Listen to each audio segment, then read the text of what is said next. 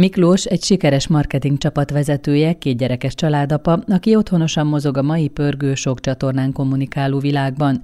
Csak néhány szót téveszt, a legtöbbször késve ér haza, egyre kimerültebb, a felesége orvoshoz küldi. A férfit a betegsége nem csupán kórházi kezelésre, a napi rutinból való kilépésre kényszeríti, de életének újra gondolására is. Légrádi Gergely Nélkülem című kisregénye filmszerűen pereg, a szemünk előtt rajzolódnak ki a sorsok, a kérdőjelek és az átértékelt valóság. Az emlékeink jelentőségéről kérdezem először a szerzőt. Az egész emlékezésnek a, a fontossága és a problematikája az egyik mozgató rugója annak, hogy miért írtam meg ezt a regényt mégpedig azért, mert eh, nagyon kevesen éljük meg a jelent. Az semmi, de még kevesebben dolgozzuk föl és értékeljük a múltat. És ebben a folyamatban, hogy álljunk meg, hogy gondolkodjunk azon, hogy éppen most hova tartok és mit csinálok, értem, hogy részben közhelyekről beszélek, de mégis. És ennek a második lépéseként nyugodtan nézzek hátra, merjek hátra nézni, találjam meg az időt, és itt jövök a válaszsal a kérdésedre, hogy valójában az én életem, az én családom élete, az milyen emlékekből épül föl? Azokat az emlékeket én, én megéltem? Azokra az évekre egyáltalán emlékszem? Én azokkal számot vetettem. Engedtem, hogy az emlékeim rádöbbentsenek engem arra, hogy én valamit jó vagy rosszul csináltam, hasznosítok ebből bármit. Valójában ez az írás egyik szempontból egy hatalmas kiáltás azért, hogy az emberek, az olvasók, akiknek a kezébe került ez a könyv, álljanak meg, ahol a főhős nem mert megfordulni van egy ilyen rész a könyvben, és aztán később már nagyon sajnált, hogy nem mert megfordulni.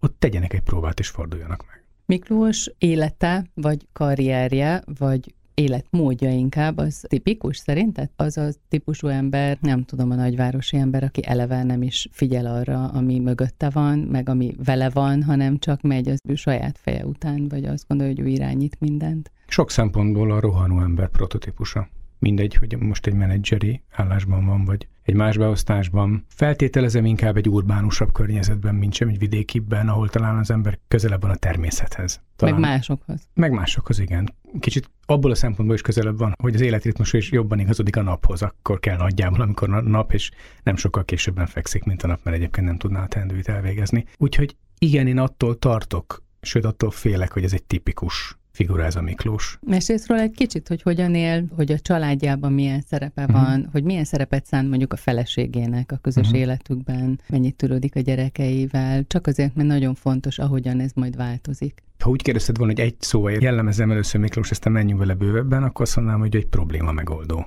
Ő mindig átmegy a következő hídon, amit elépakolnak. Legyen ez a családban, a munkában, vagy bármilyen megoldandó helyzetben. És tulajdonképpen ez a probléma megoldás predestinálja őt arra, hogy egészen a felszínen élje meg úgy a saját, mint a környezete életét. És ezáltal, ha megkérdeznénk egy Miklós típusú embert, vagy ahogy én elképzelem ezt a Miklós típusú embert, vagy ahogy látom a környezetemet, hogy te figyelj is, úgy mesélnél az elmúlt 15-20 évedről?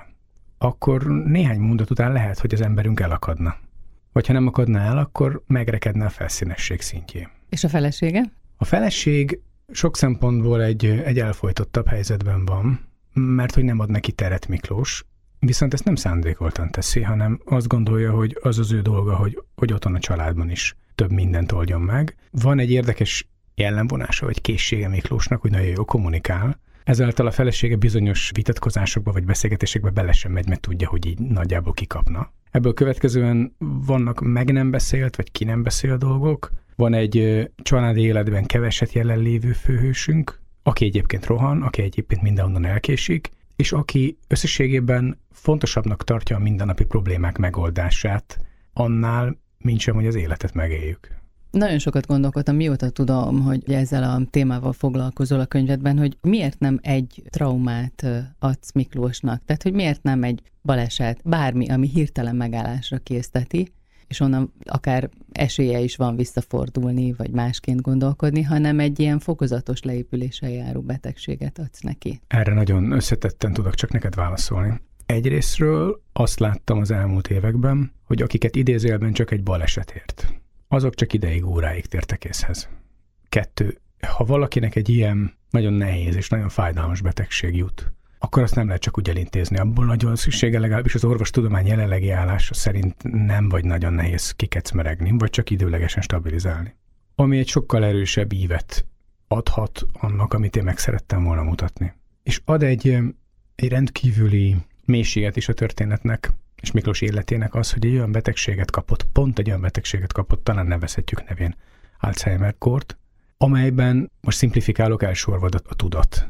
Sokkal kevésbé tudja magát kifejezni az élete végső részében, az önnellátásra alkalmatlanná válik. Ez egy ilyen állapotban, ha rájön valaki arra, hogy mit rontott el, mit kellett volna máshogy csinálni, aztán még fájó, még tisztába a tükörben a kép, amikor a felismerés után ez az út már a semmibe vezet. Már a pusztuláshoz, már a romláshoz vezet. Még hogyha csak egy, idézőben még egyszer, csak egy sérülésre se lenne, mondjuk egy karamból, vagy kapott volna egy trombózist, és abból fölépült volna.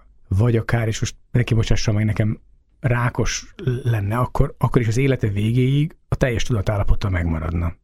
De így Miklós meg tudott mutatni önmagából egy olyan őszinte ént, egy olyan tulajdonképpen újra gyerekké is lényegülő ént, amiben még hazudni sokkal nehezebb. Ami számomra megkapó, hogy tulajdonképpen Miklósból a betegség diagnosztizálása után is azt látjuk, ami nélküle lesz, vagy ami nélküle van, és ahogy visszaemlékszik az életére, vagy hát próbál fölidézni pillanatokat, helyzeteket, vagy belelátunk, hogy hogyan is élt, az is nélküle zajlott. Az élete is nélküle zajlott, már hogyha az egész családját, munkatársait, barátait veszem, ameddig nem tudta meg, hogy beteg, és akkor is nélküle robogott már tovább, vagy a közeljövőben már nélküle robog majd tovább, amikor már kiderül, hogy ugye beteg. Tehát jól látod, mind a két létszakaszában így vagy úgy, de nélküle zajlik az élet. És én azt gondolom, hogy, és egy kicsit ezt más szempontból is engednek, hogy megválaszoljam, ez a könyv, ez az írás, vagy ez a szöveg sem rajzi jellegű, mint hogy a novelláim sem azok. De természetesen minden írásomban olyan dolgokkal foglalkozom, olyan dolgokról írok, amelyek engem nem hagynak nyugodni. És bizonyos részeiben vannak benne olyan dolgok, amelyek megtörténtek, vagy akár így is megtörténhettek volna velem, vagy éppen a környezetemben. Milyen olyan pillanatokat adsz neki mégis ennek a Miklósnak, amikor ő sokkal emberibb, vagy igazán emberi? Szóval, hogy talán jobb ember lett, amikor elkezdett leépülni, mint amilyen volt. Igen, lehet, hogy oda ment egy csomaghoz, amiben ő volt benne, kidobálta belőle a papírokat, az összes csomagolóanyagot, masnit, hullámpapírt, és és megtalálta benne saját magát, és kiderült, hogy a saját maga az teljesen rendben van, és nem kell köré ez a rengeteg csomagolóanyag. Egy írás akkor működik igazán jól, hogyha az tud rezonálni az olvasóval, hogyha, hogyha van köze hozzá az olvasónak, hogyha az olvasó is nyugodtan kerülhet olyan vagy hasonló szituációba, nem kell hozzá betegnek lenni de ezeket a pontokat meg kell tudni találni. És én igyekeztem, remélem sikerült izzadság szag nélkül megtalálni azokat a pontokat, azokat az élethelyzeteket, amelyeknél az olvasó gyomra nem csak azért szorulhat össze, mert mi történik a főhőssel, hanem azért is összeszorulhat, hogy és vele mi történik, mármint az olvasóval magával, vagy a szeretteivel. És ő vagy a szerettei mit tesznek meg azért, hogy esetleg ilyen ne, vagy ne így történjen meg. Például ilyen hétköznapi helyzet, amikor a, a gyerekek megkérdezik, hogy apa, mi van veled, most nem mondod, hogy siessünk, valami baj van. Tehát, hogy engedi apa, hogy az együtt töltött idő az valahogy úgy tartalmasabban teljen, vagy amikor a titkárnő, aki mindig a, a tökéletes főnököt látta benne, aki mindig tudja, hogy mit kell csinálni, látja őt esendülnek. Az azért nagyon megüti az embert. Igen, és itt megint csak a visszapattanó, a visszaverődő fény igazán izgalmas, hogy a többiekkel mi történik akkor, amikor Miklós látják ilyen szituációban, aminek korábban nem látták. Legyen az, hogy te mondod a asszisztense, a barátja, a felesége vagy a gyerekei.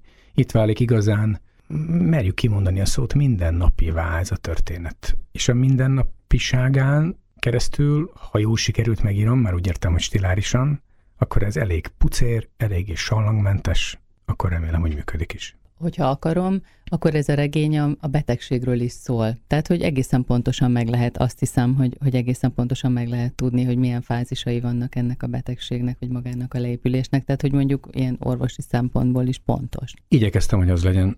Egyrésztről a családomban volt, az egyik nagyapám ebben hunyt el. Ezeket az éveket elég közelről néztem végig, és éltem végig. Ez nem ma történt. A mű megírása előtt elég sokat kutattam, mégis ez hogy néz ki. Már csak azért is, mert Miklós nem olyan idős, amilyen idős korban el szoktak kapni Alzheimer-t. Inkább az idősebb korosztálynak a betegsége elsősorban az Alzheimer, a demencia és társai. És amikor kutattam, gondolkodtam, néztem a különböző stációkat, lefolyásokat, mikor mi történik, és ezeket földolgoztam, akkor volt egy pont, amikor megmutattam egy szakorvosnak. És megkértem, hogy, hogy olvassa el ebből a szempontból is, hogy tudja validálni, ha úgy tetszik, amit leírtam. Úgyhogy arra, amit kérdeztél, arra az a válasz, hogy igen, törekedtem rá, hogy pontos legyen az Alzheimer szempontjából is. Az orvosi rész mellett ugye ez a kórházi közeg, amit tudom, hogy a te novelláidban is többször előfordul. Azt látni, hogy a kórházi ágyban Miklós egy teljesen más állapotba került, tehát hogy akár milyen fázisban van éppen ebben a leépülésben, vagy az emlékei elvesztésében, az, hogy neki ott kell lennie, ez egy nagyon komoly probléma. Azt hiszem, ez mindannyiunkkal így van, hogy senki nem szeret kórházba lenni, és különösen így van ez akkor, amikor még tulajdonképpen szinte jól van, csak kezelésre szorul. Aztán később, amikor már a kontrollt jobban elveszíti, akkor, akkor elmosódottabbá válnak a, a vonalak, a, a térnek a vonalai, hogy most akkor mennyire szeret ott lenni, mennyire nem, de persze nagyon ágál ellene. De a kórház, mint olyan, az egy nagyon fájdalmas és nagyon izgalmas terep, legalábbis nekem. Az egy olyan szituáció, az egy olyan élettér, ahol az ember a létnek a perifériájára sodródik rendkívül kiszolgáltatott. Mégis okkal, céllal van ott, ahol éppen gyógyulnia kell, de mégis egy rendkívül nehéz, sokszor méltánytalan szituáció, akár műtét előtt, akár műtét után. Megint egy, egy nagyon nehezen kezelhető szituáció, amikor bemegyünk a kórházba és látogatunk. És éppen egy milyen állapotban lévő embert látogatunk. És nem az, hogy mit vigyünk, mit mondjunk, hogyan viselkedjünk. Egyáltalán jó az neki, hogyha meglátogatjuk? De nem elképzelhető az, hogy azzal tennénk a legjobbat, ha nem mennénk be. És tulajdonképpen ez is megint csak egy kicsit arról szól, hogy vajon gondolkodunk eleget a hangsúlyos tetteink megtétele előtt. Ebben a könyvben számos olyan dolog van, ami potméter állítással még alakítható, vagy alakítható lett volna. Vannak olyan pontok, amelyek egyszer volt pontok, és azzal már nem lehet mit csinálni. Meghökkentő az, hogy a Miklós az orvossal beszélgetve tulajdonképpen magát győzködni, nyilván mindig azt mondja, hogy én meggyógyulok. Ezt is meg fogom oldani, mint minden mást az életben. És ha már kiszolgáltatottságról beszélünk, az egészen különös látni, hogy ez nem megy. Az írásnak a, a magját képezi Miklósnak a naplója. Ebből tudjuk meg, hogy Miklós hogyan reagál, hogyan éli meg a betegségnek a különböző fázisait, és persze először ugyanúgy reagál, mint arra a helyzetre, hogy nincs otthon kenyér. Hát akkor el kell menni, és kell venni valakinek kenyeret. Van egy betegség, oké, okay, beszedem a gyógyszert, meggyógyulok, és megyünk tovább nem fogom elmondani a történetnek az összes részletét, lényegét, de nincs más lehetősége, mint hogy Miklós megtörik. És akkor kezd el magának is igazat mondani a naplónak az oldalain. Amikor újra kezdi a naplót, és azt mondja, hogy oké, okay, rendben, akkor ez úgy nem ment, hogy én gondoltam, ez nem csak egy feladat. Lehet beszélni a csiga motivumról? Miközben a csiga valóságban megjelenik rajzokon, aközben nekem a csiga vonalnak lett egy ilyen fontos üzenete. Hogyne, amikor építkeztem a szöveggel együtt, a szöveg előtt, akkor a szimbólumok nagyon fontos szerepet játszottak.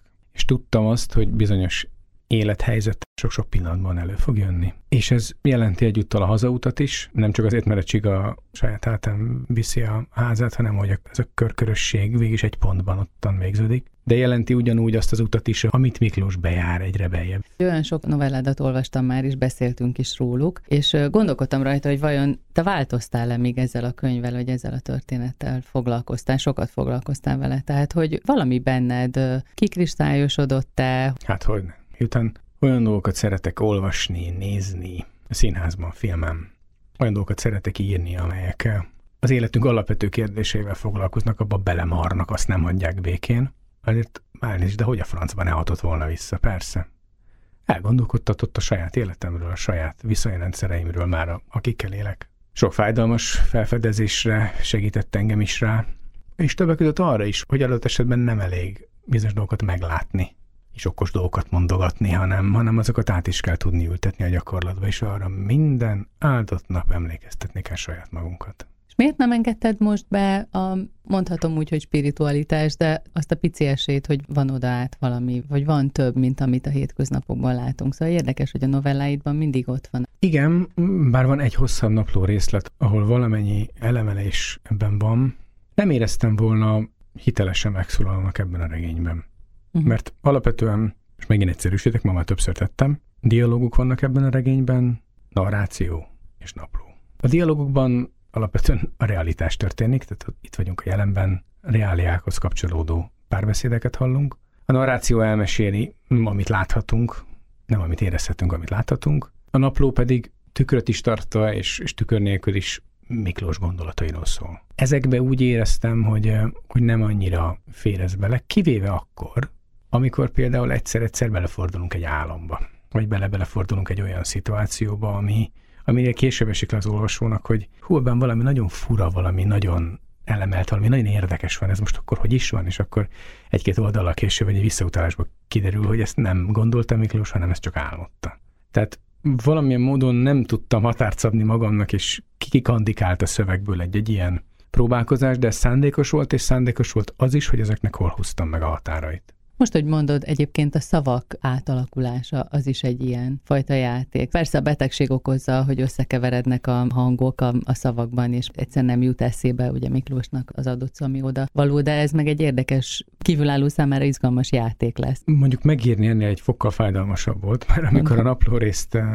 mélyítettem és írtam írtam tovább és tovább és tovább, ami egyébként pont ennek az évnek, tehát 2018 februártól májusáig terjedő időszak volt, akkor egy olyan időszakot éltem meg, amikor a szó legszorosabb értelmében napról napra mentem lejjebb és lejjebb az Alzheimer grádicsaiban. Már mennyire ezt épésszel fel lehet fogni és el lehet képzelni. Mert természetesen az egész egy, ahogy H. Is mondja, egy teremtett világ, hát ez aztán nagyon teremtett világ, de mégis megpróbáltam nagyon szigorú szabályok és elvek szerint és amennyire általam megismert szakmai ismeretek ezt lehetővé tették, ezek mentén egyre mélyebb és és mélyebb részekbe menni, és úgy megszólaltatni Miklóst. Nem beszéltünk az időségváltozásról, ugye, hogy nem lineárisan épül fel a regény, hanem van benne egy visszaugrás. Ennek nem az az oka egyébként, hogy az nagyon szexi, hogy akkor most ugrálunk az időben, hanem ennek az a tudatos oka, hogy ha elolvastad az első részt, kiderül, hogy ő Alzheimeres.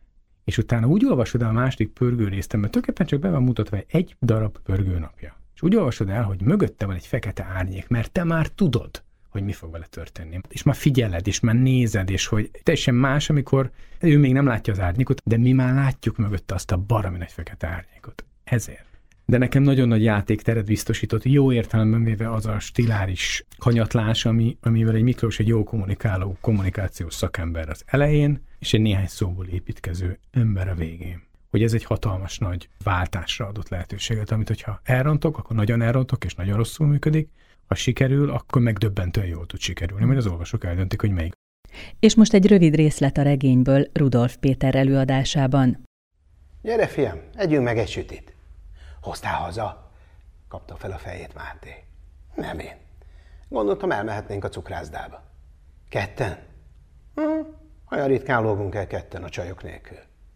Az igaz. Mikor indulunk? Hát most. Gyere, vedd a cipődet, én addig kiállok. Máté felöltözött, és a bejárati ajtó előtt nézte, ahogy Miklós kitolat a garázsból. Aztán Miklós intett neki, odaszaladt a kocsihoz, és beült. Indulhatunk, apu! Már robogunk is, mosolydott el Miklós. Az utca végén jobbra fordultak a főútra, a következő lámpás kereszteződésnél balra, aztán újra jobbra, még nem a park mellé értek. Miklós félrehúzta a kormányt, és megálltak. Forgolódott, majd kiszállt, és körbenézett. Mi a baj, apu? Engedte le az ablakot Máté. Nincs semmi baj. Akkor miért álltunk meg? Csak azon gondolkodom, merre is kell menni a cukrászdához. Ahhoz, amelyik a suli mellett van? Aha, oda. Hát ezt én tudom. Derült fel Máté arca. Az a Miklós vissza is ült a kormány mögé. Hát innen, ahol most vagyunk, innen nem tudom. És ha visszamegyek a főútra, onnan menni fog? Azt hiszem, igen. Ez esetben irány vissza. Miklós megkerülte a parkot. Majd még egyszer, hogy el ne tévessze az utat a főút felé. A lámpás kereszteződéseknél bizonytalanság fogta el.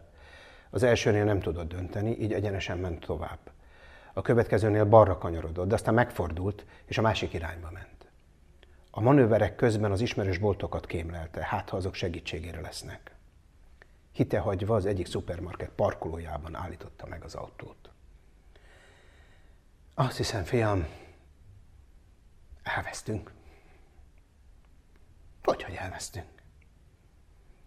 Ismerős a környék, meg minden, de Leblokkoltam. Akkor mi lesz velünk? Felhívom anyát, jöjjön értünk. Hát de nálad van a telefon, akkor miért nem ütöd be, hogy merre van a haza? Milyen jó ötlet. Akkor beírod. A telefon majd megmutatja az utat, csak követned kell. Hát, ha jobban meggondolom, akkor nem biztos, hogy bepötyögöm. Miért? Lepődött meg Máté.